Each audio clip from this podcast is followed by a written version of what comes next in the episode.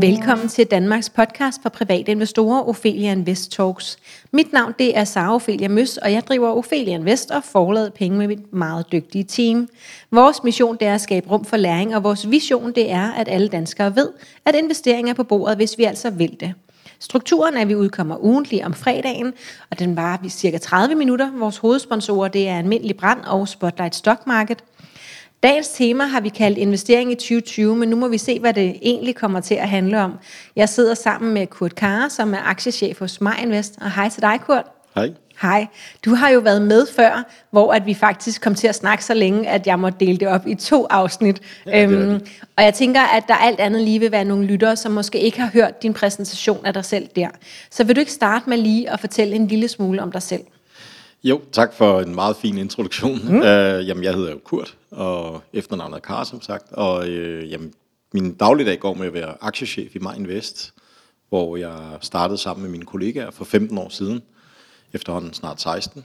Og uh, jeg sidder med det, der hedder value-aktier. Det vil sige, det er aktier, hvor vi mener, der er temmelig høj sandsynlighed for, at de er undervurderet.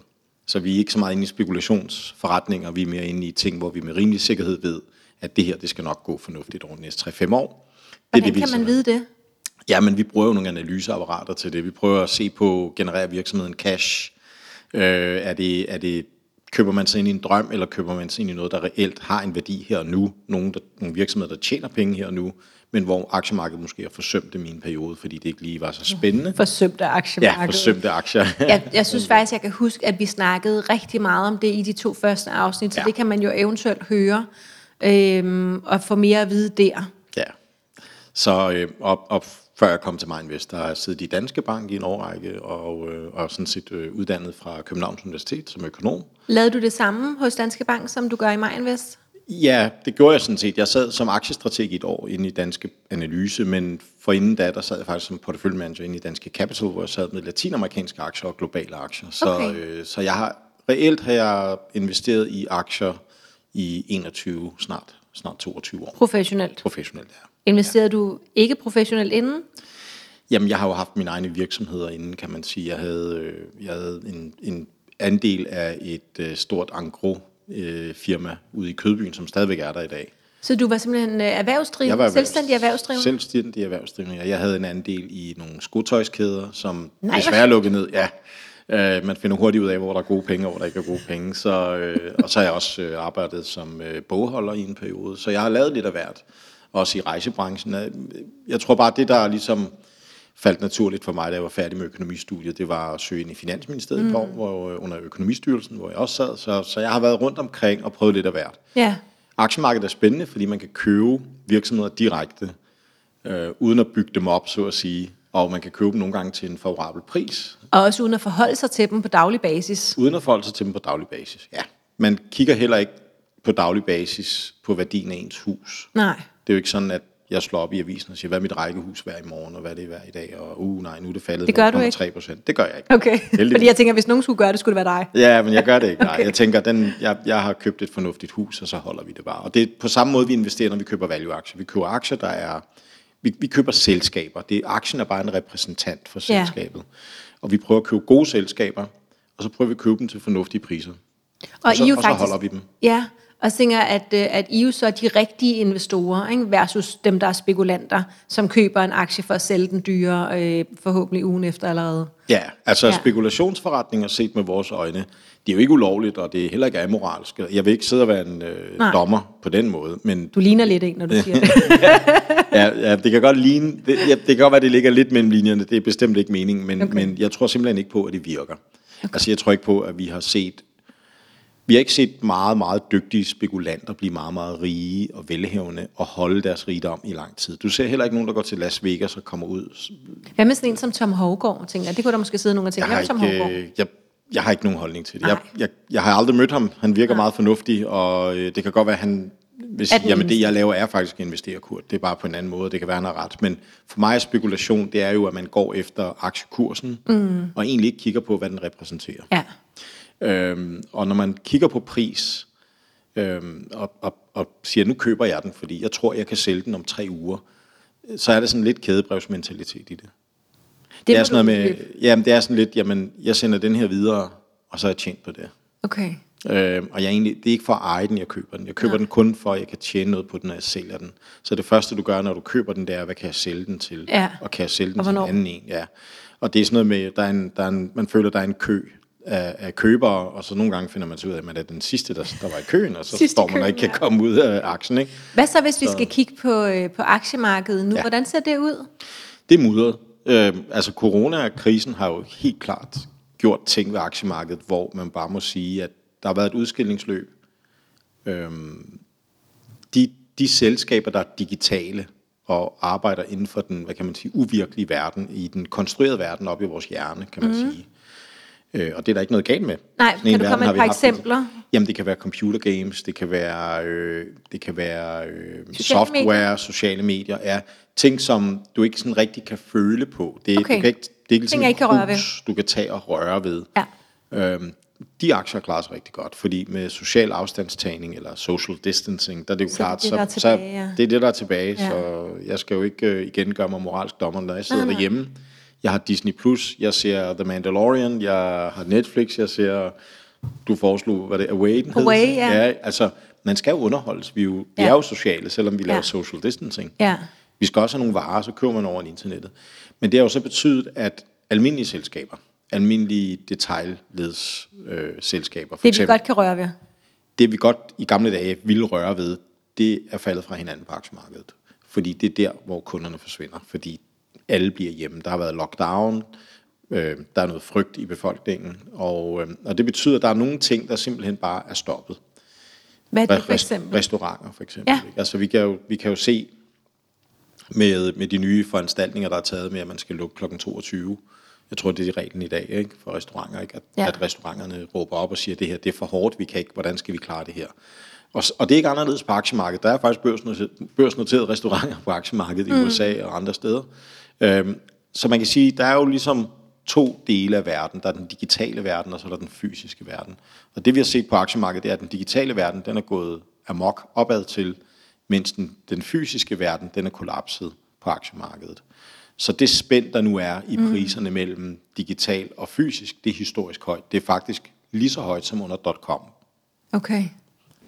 Og dotcom-krisen, det var i nullerne med IT. Det var i nullerne med IT. Ja. Og der skal man huske, altså det interessante ved aktiemarkedet, det er, at man ofte ser en overreaktion på den korte bane og en underreaktion på den lange bane. I den forstand, at .com var jo en boble. Det var en overreaktion på den korte bane. Men i dag er alt bygget op omkring internettet. Så det var faktisk en underreaktion, når man har 20 år i briller på. Okay. Øh, og på samme måde vil vi se nogle ting på aktiemarkedet. Øh, når, I går der kørte jeg i, øh, i bil med min øh, kollega, og så kigger man, så ser man en, en flot øh, i3'er øh, fra BMW. det? Jeg, tror, det er en, en bil? el, elbil Okay, fra yes, bil. BMW. Ja. Ja. Og så så vi øh, ID3 fra Volkswagen, og så lige Også forbi, bil. Hvad også en betyder det der ID3? Jeg tror, det er bare navnet. Jeg, jeg ved ikke helt, hvad okay. det står for, men, øh, men det er jo så Volkswagens svar på en elbil. Den lignede en fantastisk mellemting mellem en Polo og en Golf. Øh, lige efterfølgende, øh, da jeg var ude at træne i øh, Sats, øh, der hvor jeg bor, øh, der holdt der en øh, Porsche elbil. Så det er et eksempel på, at nu kommer der en masse ting med strøm. Mm. Og elbilen og elmotoren kommer formentlig over en længere overrække til at i hvert fald gnave sig godt ind på forbrændingsmotoren. Øhm, det kan være, at det vi ser på markedet nu, det er lidt ligesom på .com, at vi ser en overreaktion på aktiemarkedet på den korte bane. Og hvad er overreaktionen? Jamen det er, at alt, der har med elbiler at gøre, det er steget voldsomt. Ja. Fordi man siger, at det her det kommer med et brag. Ah, og så en underreaktion på elbiler På på, på 20 den lange bane. Ja, så det vil sige, at de er 20-25 undervurderet på den lange bane, Hvis- potentielt. Hvis ideen er undervurderet. Det behøver ikke at være selskaberne. Nej, nej. Fordi i 2000, hvor, øhm, hvor vi havde .com, der kunne du faktisk ikke købe Google. Du kunne ikke købe, øh, der var ingen, der regnede med, at det var Apple, der ville være den, der havde de største marked på iPhones, altså på telefoner, på Ja, smartphones. ja. Dengang lavede Apple slet ikke telefoner. De lavede Nej. Mac'en og så videre, Macintosh. ikke? Okay, så konceptet på den lange bane. Konceptet på den lange bane skal nok vinde, men det er ikke sikkert, at du kan købe vinderne på den Nej. lange bane i dag. Nej, for vi kender slet Vi ikke med de spillerne. ikke. Nej. Så hvis vi tager nogle af de største i dag på internettet, det er jo Facebook. Det kunne du ikke købe i 2000. Nej. Øhm, Og hvis du tager Google, det kunne du ikke købe i 2000. Amazon. Amazon kunne du, men der var ingen, der troede på det, fordi det var kun bøger, de solgte. Nu Ja. sælger de alt. Ja. Øhm, så, og sådan kan vi blive ved. Ja. Øhm, Hvad skal man så gøre, hvis man gerne vil købe sig ind på en trend, som potentielt, hvis man nu siger sådan, nej, men det lyder, det lyder, det lyder altså skide klogt, undskyld, Ja. Banner, det lyder rigtig Ja, ja. klogt, Kurt. Det er også det vil jeg ja. gerne. Øhm, er det så noget med en, med en ETF på elbilsbranchen? Altså, jeg kan ikke... Øh, jeg, jeg må jo af sagen Nej, naturlig grund ikke give råd, men- råd, men det, Nej. jeg kan gøre sådan helt generelt, det er Ja. at sige følgende. En af de ting, der har gjort, at vi har klaret os igennem øh, øh, 15 år i MyInvest, Ja. er jo aktier. Og, Og I har klaret det ret godt, ikke? Øh, jo, altså i vores segment, der ligger vi formentlig helt i top i Ja. verden, ikke? Og, og, og I det- verden endda. Ja, vi har, vi har faktisk fået en hel del internationale kunder ind her de sidste øh, Okay. mange år. Så, Okay. så, så der er stor interesse for os. Det er vi jo glade for. Ja. Men det er sådan set ikke, fordi vi er særlig kloge, skulle jeg til at sige. Det er, fordi vi prøver at lade være med at være særlig dumme. Altså, du, Yes. det der er hemmeligheden er mange gange, at det er lettere at finde taberne, end det er at finde vinderne. Ja. Så man skal ligesom, når du løser en ligning, så skal du smide alt, hvad der ikke er x over på den ene side, og så har du isoleret x. Okay. Så man skal prøve at tænke omvendt. Så ja, vi leder ikke efter, hvem der vinder i denne her øh, elektrificering af verden. Vi prøver at finde ud af, hvem er det, der taber på det. Ja. Og dem vil vi bare ikke eje.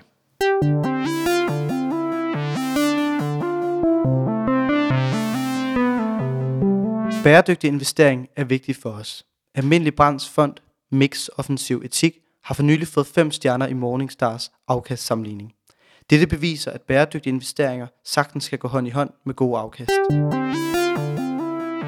Jeg tænker, at bare det, at du kommer med et eksempel for at forklare det, som er en ligning, siger noget om, hvor klog du er. Ja, jo, tak. Jamen, øh, jamen, øh, Jeg skulle lige tænke øh, ham et øjeblik og- der. Ja, jamen, nu øh, rødmer jeg næsten.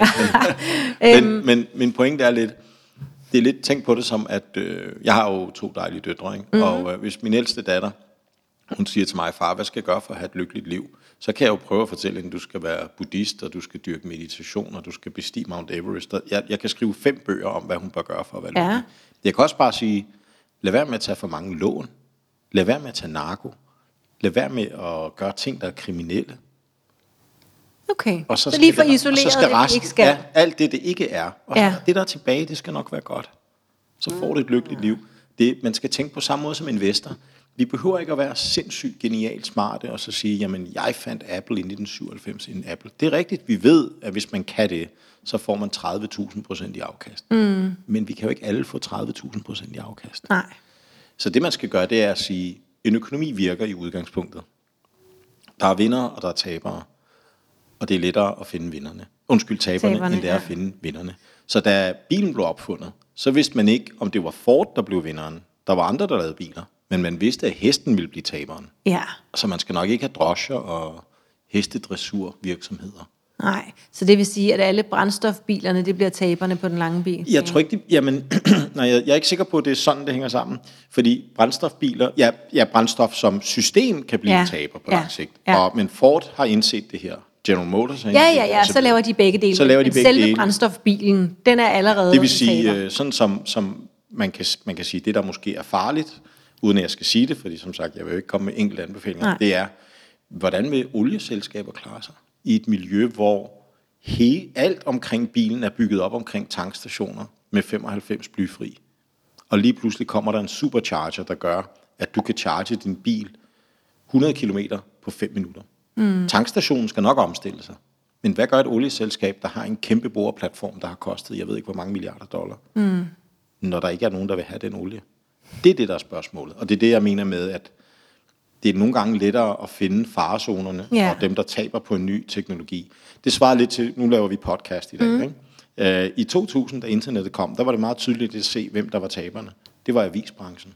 Ja, Fordi nyheder kommer nu på skærmen. ja. Og øh, det næste skridt, der kom, det var tv-stationer. Mm. Du streamer Netflix. Du streamer, jeg streamer også Disney+. Plus. Mm. Der er HBO. Jeg sagde TV, Jeg, jeg har, nej. præcis. Jeg sagde TV. Præcis. TV er en strukturel farlig position, Sektor, kan man ja, sige. ja. Sektor. Så ikke fordi der er noget galt med. Lige nu, Ja. ikke? Jo, Hvem er så de åbenlyse tabere? Jamen altså, jeg vil sige igen, øh, i, det som corona har fået øh, os til at indse, er jo, at øh, der der er ting, der kan ordnes på andre måder. At der er alternative måder. Vi kan møde hinanden med Zoom. Vi Ja. kan, uden at tage den her business trip, vi Ja. kan nok stadigvæk tage en tur til. Grækenland Ja. og for at få noget sol på Siger du så, ja. ja, ikke? øhm, og øh, så man kan sige, så, så, man, så man siger, okay, hvad er det så bygget op omkring de her business trips? Er der nogen, Mm. der ligesom bliver ramt på, at man faktisk bare kan tage det her Zoom-møde? Ja, så hotel. Jeg er ikke sikker på, at man skal have Zoom. Ja, det kan Nej. være, at der er nogle af hotellerne, som Ja. er gearet mod business travel, som måske ikke kommer tilbage. En anden ting, det er detaljledet. Øh, vi skal nok komme tilbage og spise på restaurant. Mm-hmm. Jeg Mhm. kan, altså prøv at, der er ikke noget bedre end at få en god ribeye på en restaurant, ikke? Ifølge mig i hvert fald. Ja. Øh, Der er selvfølgelig også veganere derude, der Ja. lytter til podcast. De har så noget andet. Det kan Yes. være, de kan lide noget falafel eller et eller andet. Der er også lækkert. Nå, men jeg elsker selv Det er falafel. ikke lige det samme med falafel men, og det er bare, god ribeye ja, men på det, du ved, der er så meget god mad derude, Ja. og, mange, og, og det, er jo en, det er jo en oplevelse. Ja. I virkeligheden, når du går på restaurant, er det, Så er det en en oplevelse, oplevelse. yes. ikke? Den form for øh, detaljled forsvinder nok ikke. Nej, så alle oplevelserne. Oplevelserne. Plus siden. Plussiden. Men så kan du sige, hvad så med sådan noget med at gå ud og købe... Øh, vi ved, at boghandlere har været under pres længe. Øhm, og vi har haft nogle boghandlere, der Siger skulle du til reddes. forlagsejeren. Men yes. Nå jo, men, nå, men ja. du er jo også digital, Ja, ja. og det har en kæmpe værdi. Ja. Øhm, men min pointe er, at hvis du tager sådan noget som detaljled, der sælger almindelige varer, som ikke lige er grøntsager, der skal være friske, hvor du vil Så ned og se. Det kunne være tøjbutikken, ja. Det er en af de ting, der vil slå dig. Hvis du går en tur ned af, af Gågade i dag, eller Købmagergade i dag, Ja, så vil du se, at der er mange tomme butikker. Ja. Det var der også før corona. ja, Så butiksdøden, så Ja. ja. at sige, var allerede kommet. ja. Og det var ikke engang mig, der så det. Det var min, min gode ven, Markus, jeg var ude og gå med ham. Så sagde han, "Kur, prøv at kigge omkring. Så Ja. kiggede jeg, så så jeg den ene, det ene tomme legemål efter det andet. Det var meget sørgeligt. Og det var før coronakrisen. Ja. Og så sagde "Hvad er det, øh, jamen det er e-handel, siger han. Det er, Ja. det er, alt går online. Okay, så fysiske butikker. Fysiske butikker, nogle af dem vil være truet og ikke komme tilbage. Der vil være noget retail, der aldrig kommer tilbage Ja. det her. Så vil det være det, der kalder, som vi kalder oplevelser. Ja, Folk vil stadig gå i Tivoli og på bakken. Folk vil stadig... Du kan ikke... Altså, det er meget svært at invitere en eller anden ud på en date, og så sige, "Nå, men skal vi tage den over Zoom, så lave noget mad her? altså, det gør man bare ikke, vel? Så, så det kommer jo også tilbage. ja, Øhm, og så er der noget internethandel, der, bliver, der boomer yderligere. Mm. Øhm, så, så der er nogle ting, hvor man virkelig kan se, der er nogle farezoner her. Øhm, og dem tror jeg, man skal tænke sig rigtig, rigtig godt. ja. Så er der noget i relation til, at ting bliver mere elektriske, også at de bliver mere intelligente. Du kan sige, den dag vi får selvkørende biler, min far han var taxichauffør, min onkel har været taxichauffør. Når vi får selvkørende biler, så er der ikke nogen taxichauffører. Nej. Bilen bliver din taxichauffør. Ja. Det betyder også, at det at have en bil bliver muligvis en service. Fordi hvorfor skal jeg bruge 20% af min indkomst på en bil, hvis jeg kun bruger 1% af min tid på den? Ja, du ikke engang har fornøjelsen af at køre den længere. Præcis. Så vil jeg bare have en app, så kalder jeg på bilen, så kommer mm. den. Den er selvkørende, jeg sætter mig ind i den, den sætter mig af. Hvem har den service? Det ved jeg ikke, men dem, der sælger bilen, forhandlerne, kan godt være i farezonen. Ja. Så fordi hele infrastrukturen bliver bygget op anderledes, og det er man nødt til at tænke ind i sine planer nu, allerede nu. Ja. Ikke? Øh, og der skal man huske på, at når tingene, skal, når tingene sker, så sker de hurtigere, end man regner med. Ja. Altså, man kan blive noget af det, jeg, nu kiggede jeg lige, bare, bare for sjov skyld, så tænkte jeg, hvor lang tid tog det, da man opfandt bilen, til at bilen effektivt havde udkonkurreret hesten. Ja, Det tog kun i USA 15 år. Det var ikke lang tid. Nej. Og det var selvom man Og det ikke, var for 100 år altså, det var for jo- 100 år siden, Ja, ja, man havde ikke veje, du det havde ingen infrastruktur, du havde ikke noget. Det var i gamle dage. Ja, i dag har du det, det hele er på plads i dag. Du har alle vejene, du skal bare smide nogle ladestander op, så er den der. Du har også en folkelig Ja, men, og det hele går bare hurtigere ja, i dag. præcis. ikke? Ja. Altså, det går meget hurtigt i dag. What? Så, okay. så, så tingene kan gå rigtig, rigtig hurtigt. Ja. Øhm, Hvad så med alle os, der godt kan lide at køre bil, Kurt? nå, jamen altså... Der sidder to ved det her bord. ja, men det er rigtigt. Men prøv at, øh, det kan være...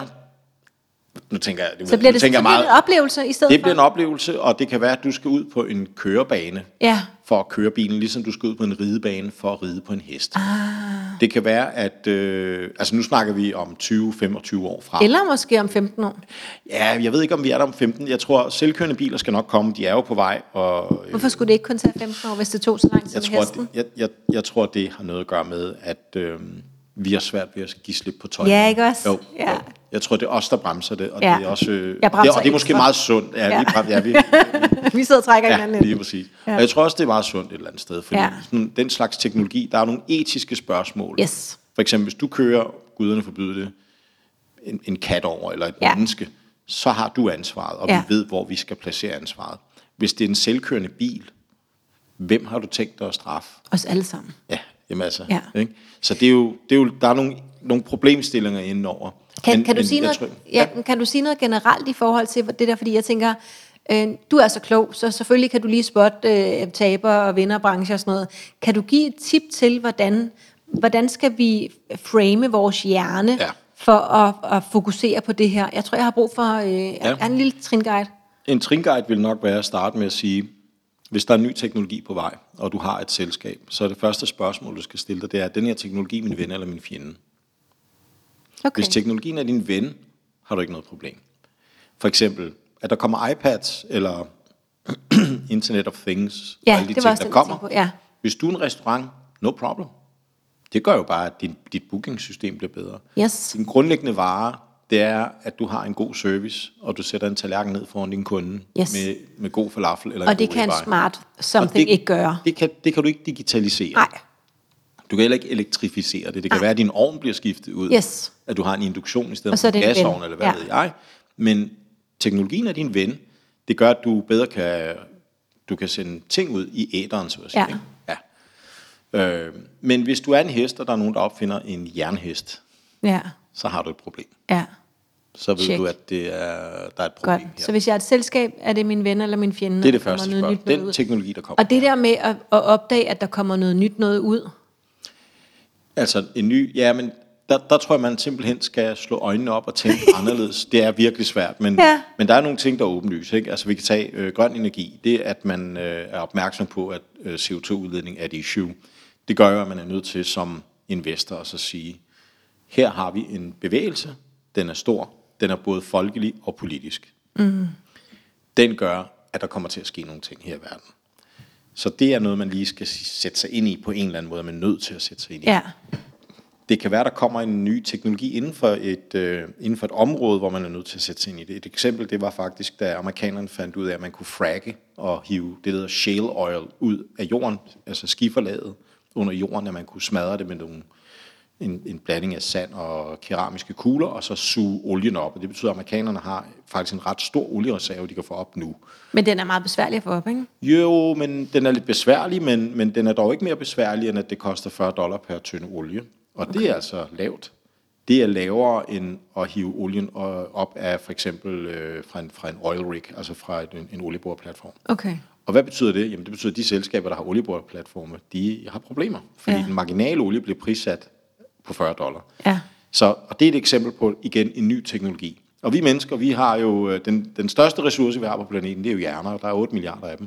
Hjerner? Ja. Yes. Så, og de hjerner, de arbejder i døgndrift for, at vi alle sammen skal få et bedre liv. Ja. Så, så en gang imellem kommer der nogle af de her store ting. Og øh, det, der ligger ude i horisonten, det er jo selvfølgelig bioteknologi.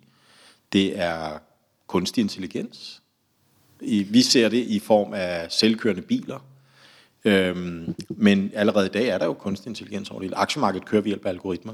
Ja. Der er jo, der er vel også noget som øh, altså afgrøder, øh, af behandling af afgrøder. præcis. Okay, godt. Jeg kan godt se, hvis man nu sidder og, altså hvis man snakker lidt om det, og hvis man ikke. Ja. er sådan en, der skal spare om tingene, så kan man jo sætte sig ned med et stykke papir og prøve at tænke sig om. Så lad os, lad os prøve at hoppe lidt videre her. Ja. Øhm, så øh, nu tager vi nogle korte spørgsmål. Hvad har dine erfaringer lært dig er vigtigt, øh, når det ikke lige går, som man havde regnet med på aktiemarkedet? Ja, den første erfaring, jeg har lært, det er, at i halvdelen af tilfældene, der går det aldrig, som man regner med. Altså, man skal være klar over, at det at lave fejl er normalt. Øh, og man skal faktisk ikke skamme sig over sine fejl. Det er det mest normale. Øh, vi, vi plejer at sige, at vi har ret i halvdelen af tilfældene, og så har vi uret i den anden halvdel. Det, det handler om, det er at tjene mere, når du har ret, end du taber, når du tager fejl.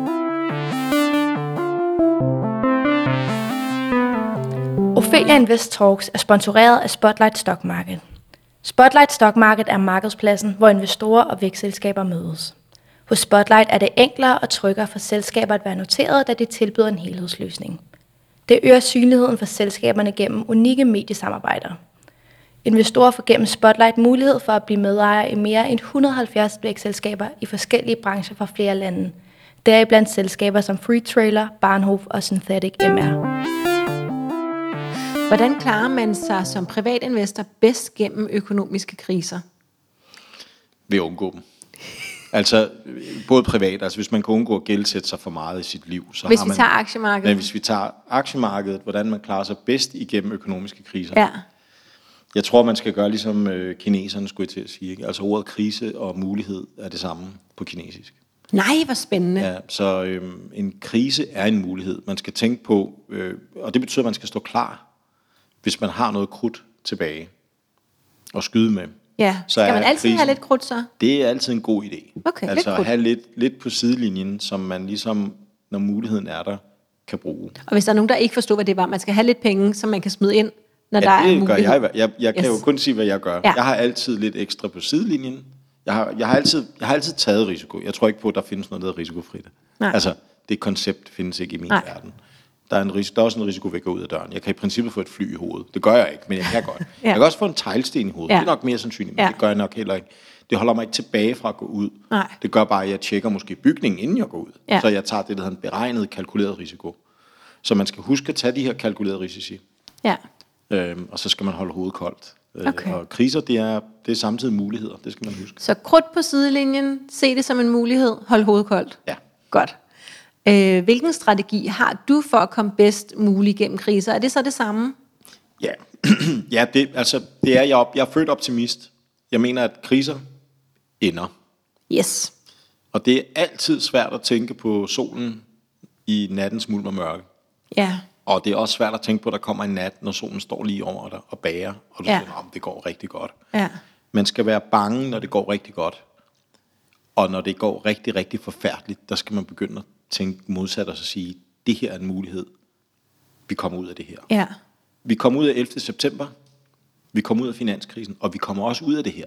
Det gør vi. Mm. Det er, skulle jeg til at sige, i min verden lige så sikkert. Ja, vi, kom, vi kommer ud af det, men jo også forandret. Altså 11. En smule september forandret. os. Ja, det forandrede øh, os, ja. Corona kommer formentlig Ja. også til at forandre Finanssektoren os. forandrede også. Ja. Ja. men vi kommer ud af det. Ja. Hvordan tror du, coronasituationen i fremtiden vil påvirke aktiemarkedet, hvis vi sådan tager de næste par år? De siger jo, at det kommer til at vare Ja, ret længe. Aktiemarkedet kigger frem, og aktiemarkedet prøver ligesom at... Jeg tror, det, det der altid har været tricket ved aktiemarkedet, det er jo, at det ikke er de kendte risici, der driller. Det er de ukendte. Yes. Øhm, Som corona, ikke? og nu er corona Ja. ja. kendt. Okay. Corona, der var ingen i januar, der tænkte på, at en lille bitte virus, som øjet ikke kan se, kan lægge Nej. hele verdensøkonomien ned. Med, Læg hele verden ned. lægge hele verden Ja. ned. Ikke? Det var der ingen, der rigtig... Jo, måske Bill Gates for 10 år siden i et indslag, fordi han er så genial, som han er. Men almindelige mennesker som dig og mig, havde jo nok ikke... Altså, dem er der altså 99,99 procent af her på jorden, Ja. havde jo ikke tænkt på det. Nej. Så man kan sige, at risiko er per definition altid noget, man ikke ser. Mm. Og vi har jo ikke... Altså, det er lidt ligesom, øjet er jo ikke inde i sit eget synsfelt. Nej. På, på, på den måde kan vi ikke rigtig indkapsle risiko. Kunne vi det, så var det ikke risiko længere, så var det beregnet og kalkuleret. Ja, så nu hvor corona er kendt, så er det ikke lige så farligt længere. Ikke på samme måde, som da det var ukendt. Nej, okay. Det, det, der vil komme næste gang, vil være ligesom corona, noget, der fuldstændig var utænkeligt, mm. og hvor man tænkte, hvordan kan det her ske? Ja, hvor kom det fra? Hvor kom det fra? Ja. Ligger de danske aktier på et færre niveau i forhold til, øh, til corona? Oh, det skal jeg ikke kunne sige. Okay. Ja, altså, jeg tror generelt ligger aktier øh, fornuftigt priset over hele verden. Det, der er nogle enkelte segmenter, der er priset meget dyrt, og så er der nogle segmenter, der er priset meget billigt. Men jeg tror essentielt set, at Markedet Der- altid har ret? eller markedet har ikke altid ret, men markedet er heller ikke helt skævt på den. Altså, øh, en af de ting, man, øh, vi, vi går meget op i inde hos os, det er, vi er hverken modløbere eller medløbere. Vi tror ikke på, at markedet altid har ret. Vi tror heller ikke på, at markedet altid tager fejl. Så vi går ikke altid imod markedet. Vi går heller ikke altid med markedet. Man kan sige, øh, det handler i virkeligheden bare om at lave sin, sin, sit hjemmearbejde, og så sige, jeg tror på det her, og det er det her, jeg vurderer, er det rigtige, og så gør jeg det. Ja, Så, okay. Øhm, hvis man nu har haft nogle tab, øh, hvis man nu for eksempel er kommet til at købe på toppen, eller øhm, jeg tænker nu meget af det er jo steget igen i virkeligheden, men ja. Ja. der er jo noget, som kun, altså som faldt Ja. 50 procent, og så kun har hentet 25 procent Ja. hjem igen, ikke? Jo. Hvordan skal man forholde sig? Um, det, er- det er et vanskeligt spørgsmål, men jeg, jeg kan huske, da jeg var barn, der så jeg, øh, eller ikke barn, da jeg var ung, der så jeg Rocky. Ja, Jeg husker her rocky Ja. Og det var meget fascinerende at se, at han gik op i ringen, og så blev han slået i gulvet 17 gange. ja, Og så i sidste runde, så rejser han sig op, og så, så, Så vinder fik den Rocky. anden. Ikke? Så du- Og jeg har altid sagt, at man behøver ikke investere som Rocky kæmper, vel? Ja. Altså, du kan bare gå ind i en anden ring. Okay. Du behøver ikke at tage den sammen. Altså, der, der sker tit det, hvis man har mistet 50% på en aktie, så, så kommer der sådan Skal de noget hjem på stolthed. den Ja, så aktie? skal, ja, Ja. det er som om, at man får et personligt forhold. Man skal bare huske, at aktiemarkedet er fuldstændig ligeglad med mig og dig. Ja. Har du et øh, råd til lytterne om, hvordan de skal forholde sig til fremtiden på aktiemarkedet? Det er et svært spørgsmål, det er et stort spørgsmål. Jeg tror, altså, jeg kan fortælle, hvad jeg selv har af holdning mm. til aktiemarkedet. Aktiemarkedet er et fantastisk sted, hvor du kan købe gode virksomheder. Ja. Og hvis du kan fange dem til en god pris, så er det bare super godt. Yes. Og det er det, der hedder en investering. Ja. Så man skal altid forholde sig til det som en investor, og ikke som en, en spekulant i min Yes. verden. Det er det ene. Det andet er, at øh, verden består af en masse intelligente væsener. Og jeg tror ikke på, at økonomien bare kollapser og ligger i hullet for evigt. Jeg tror på, at de fleste mennesker kommer ud af sengen på det rigtige ben om morgenen, og at verden fortsætter, og at det går den stille og roligt mere og mere den rigtige vej. Hvis du ser på børnedødelighed, analfabetisme i forhold til for 100 år siden, så vi ligger vi jo langt bedre i dag.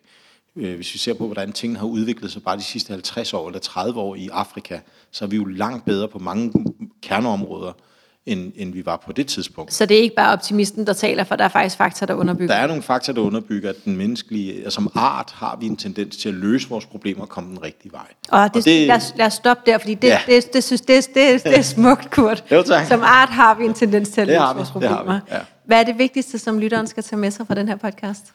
Um, det bedste, jeg kan give, øh, som man skal tage med sig, det er, at man skal være rolig og afslappet, langsigtet optimist, og så skal man være rationel, fornuftig, og ikke øh, lade sig styre for meget af følelserne, men prøve at se på det lange, seje træk.